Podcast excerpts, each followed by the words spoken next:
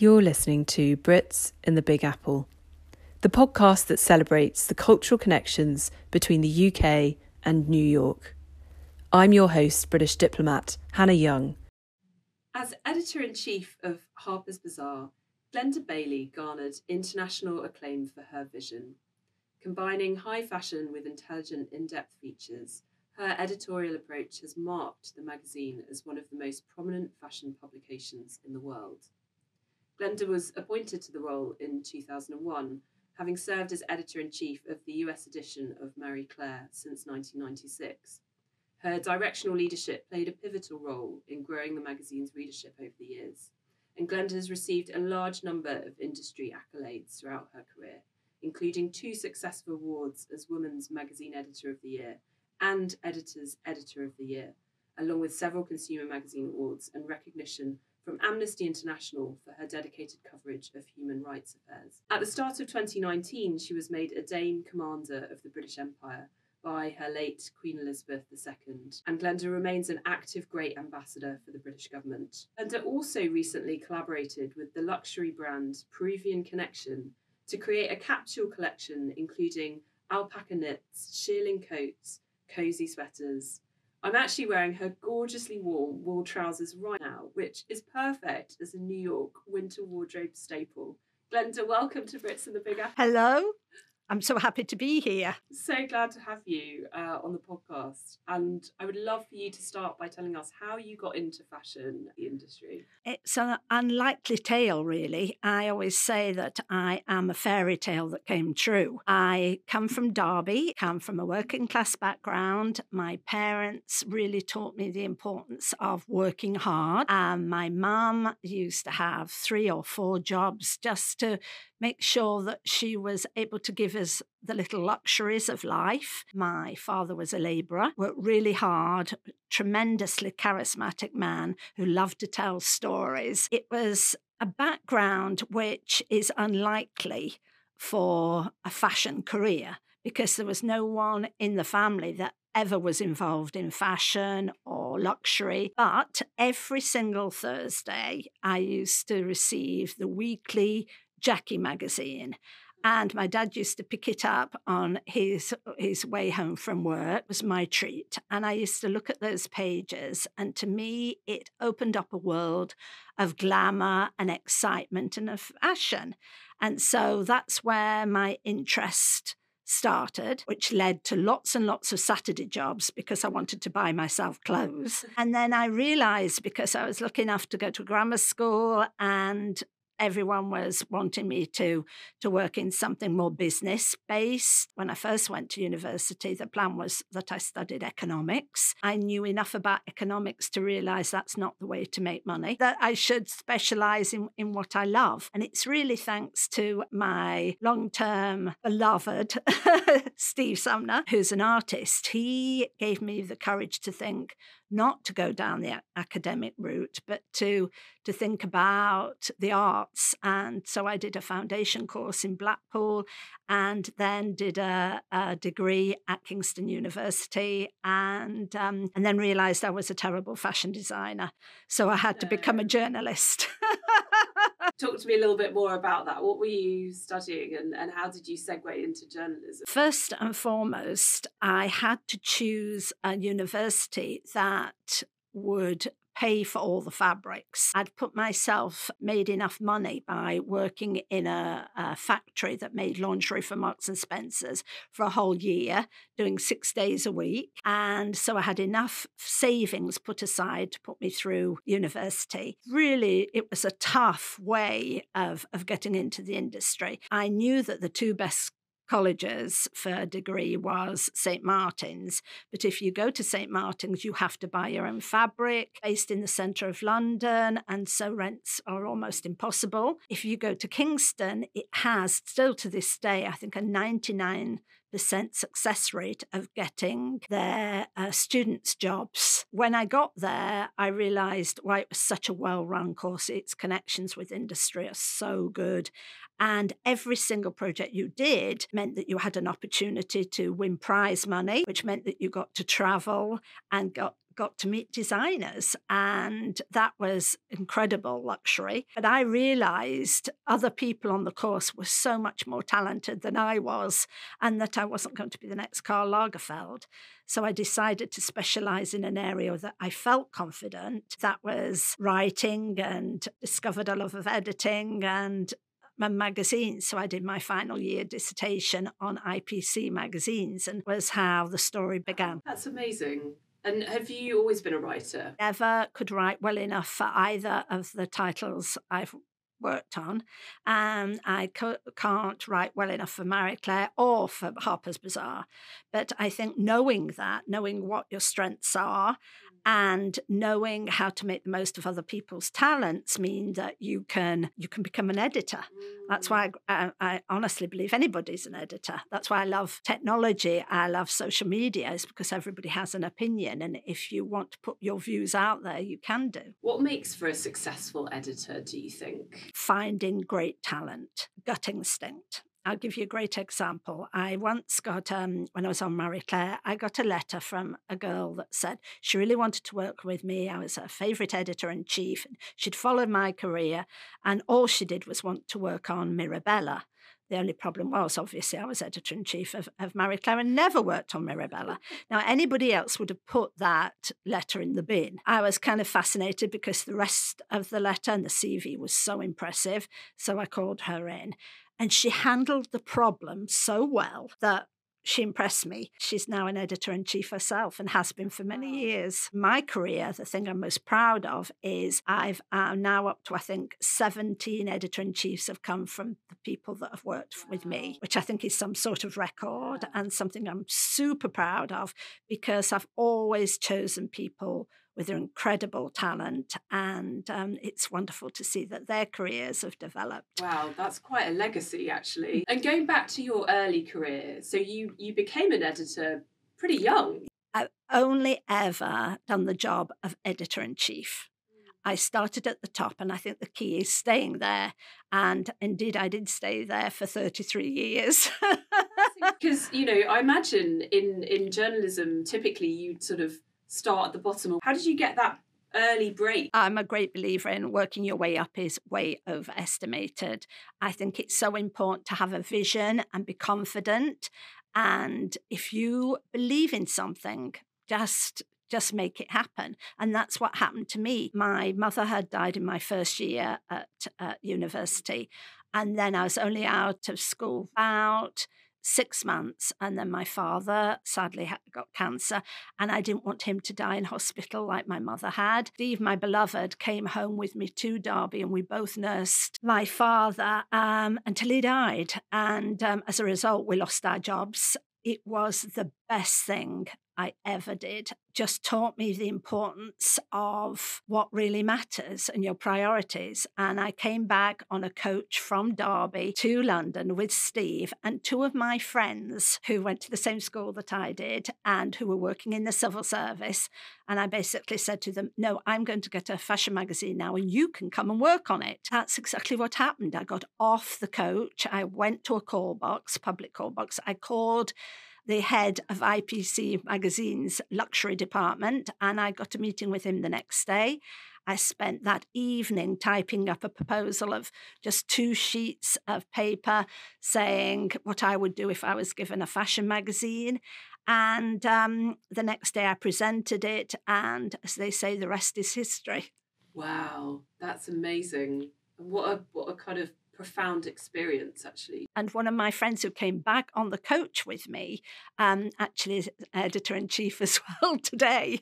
So it goes to show right, you can you can you can just make things happen, and I, that's what I want to encourage people who are listening to this broadcast is that never say never and believe in yourself and and just be determined and keep on going don't give up because it can happen. Miracles do happen every day. Well, and your your your career is clearly testament to that, which is so impressive. Steve also gave me the recommendation: if you don't bend, you'll break.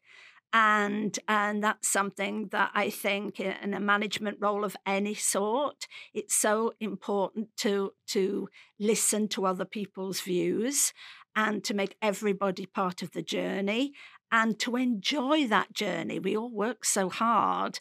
It's so important to to make it fun. And I guess as, as an editor, that is presumably quite a big part of the job is trying to bring lots of different voices to, to bear on a publication and to create an identity. And um, you launched Marie Claire, the British version of the very famous British publication and it rose to a circulation of over 450,000. Yes, I mean, it was the biggest selling Incredible. luxury fashion magazine in Britain. Yeah. And um, that was what's so amazing was we've got more advertising than our competitors put together.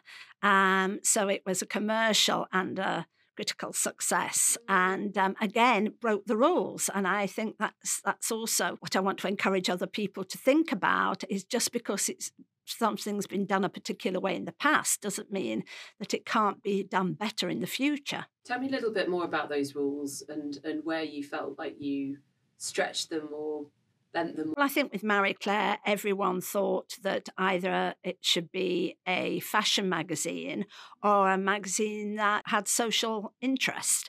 To me, I was always very interested in women of the world. We only have one life, isn't it nice to know theirs? Proved that women's voices can really make a difference. Tony Blair actually said one of the reasons he won the election was he wanted the Marie Claire reader to vote for him because we I wanted to bring in justice as to the pages of, of Marie Claire so that people would do something about it and, and to change the law, to bring people to justice, criminals to justice, to basically um, to win Amnesty International awards, bringing important subjects like genital mutilation, like honor killings, to a, a broader readership. I just gave women what they wanted to read about um, in, in a way that we could all feel that we could participate in helping other women in other times. Um, and it broke down the stereotypes. You know, I hate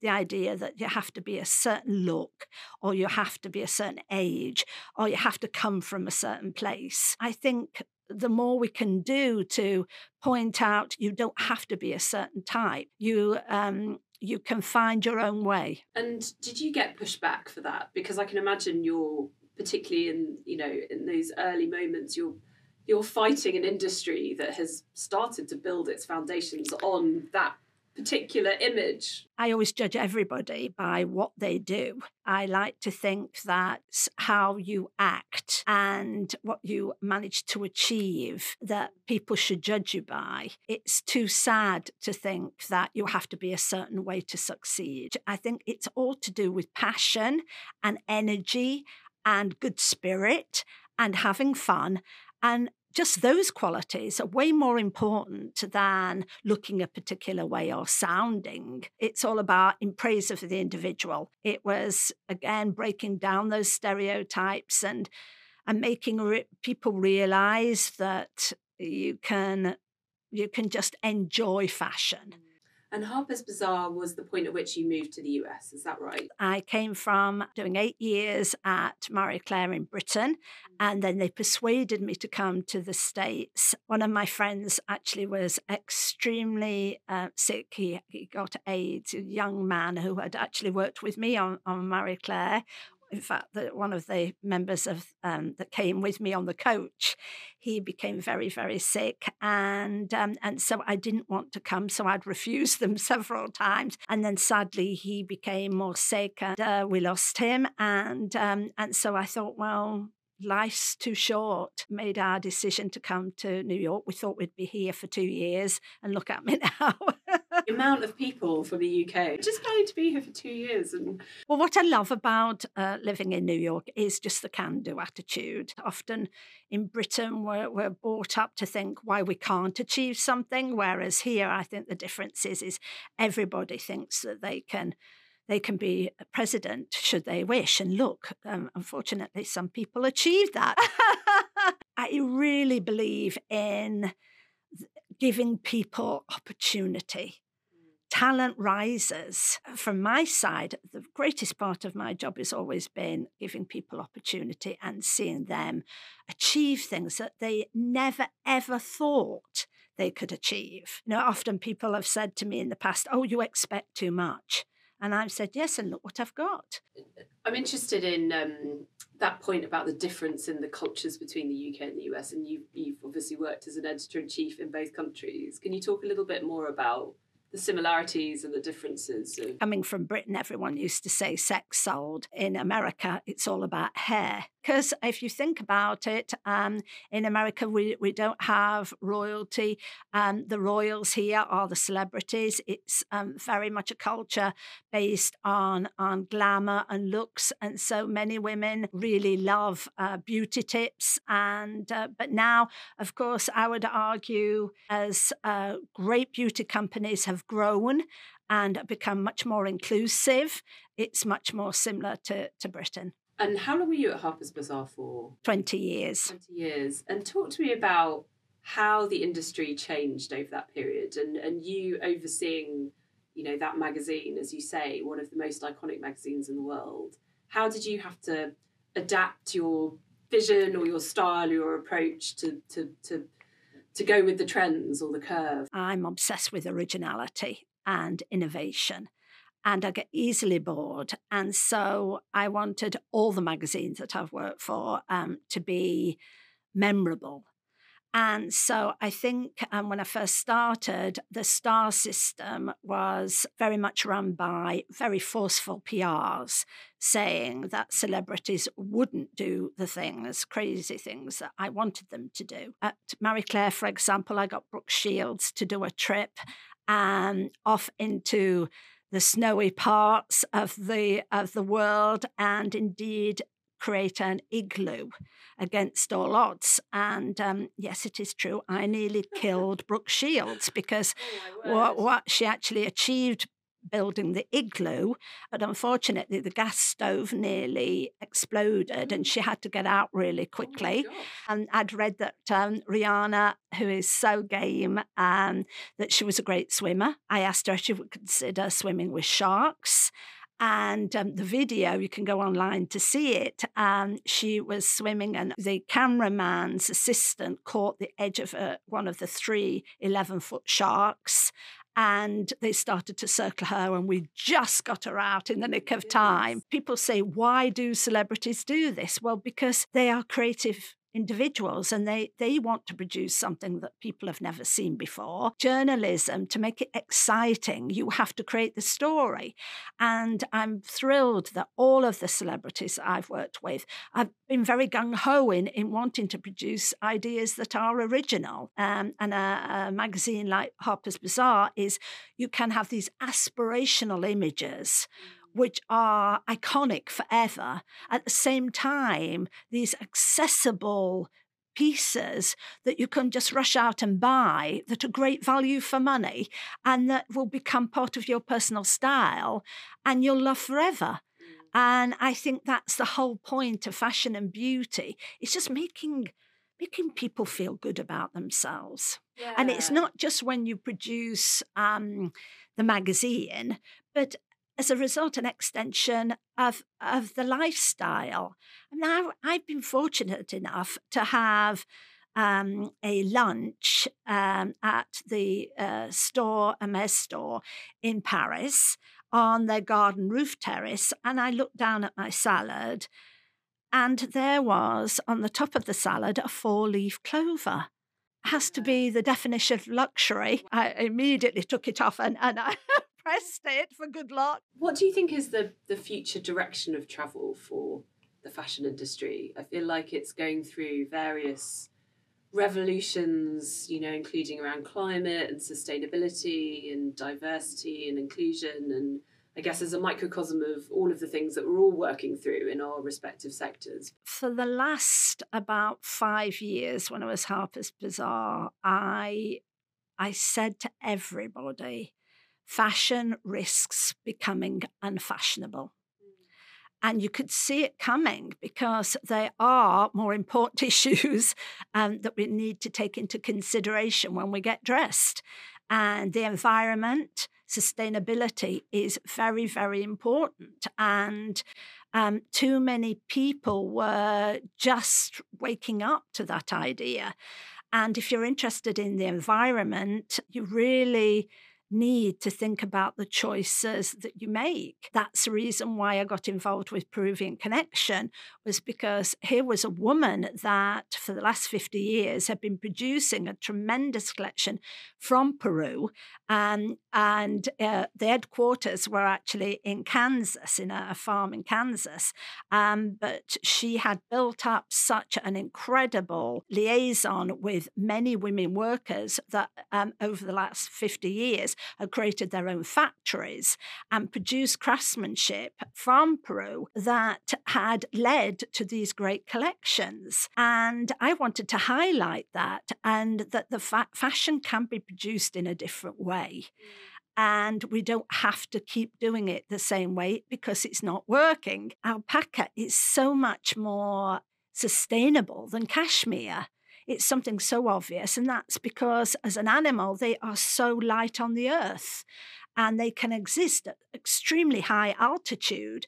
So lots of communities can actually, it gives them an economic reason for staying put as opposed to trying to find jobs in the city.